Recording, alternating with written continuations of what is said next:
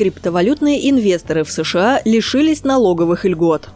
27 декабря. С 1 января 2018 года в США вступит в силу новый порядок налогообложения, который коснется в том числе и владельцев криптовалют. Изменения, внесенные в налоговый кодекс США, стали крупнейшим изменением системы расчета налогов в США за последние 30 лет. Согласно документу, резиденты США лишаются возможности использовать популярную лазейку в законодательстве, содержащуюся в статье 1031 Налогового кодекса об обмене равноценными активами. Эта лазейка позволяла производить обмен объектов, относящихся к одному виду имущества, например, недвижимости или предметам искусства, без уплаты налогов.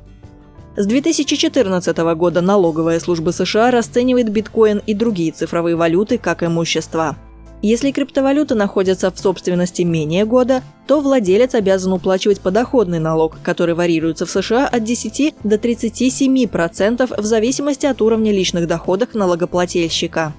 Если криптовалюта находится в собственности более года, то владелец обязан заплатить налог на прирост капитала в размере 24%. Но до сих пор эта обязанность возникала только в момент обмена криптовалюты на фиатные деньги – с 1 января 2018 года налог на прирост капитала будет применяться ко всем обменным транзакциям с криптовалютами, в том числе к тем, в которых одни криптовалюты обмениваются на другие, например, биткоины на лайткоины. Таким образом, будет закрыта лазейка в законодательстве, которая позволяла использовать обмены одной криптовалюты на другую для уклонения от уплаты подоходного налога.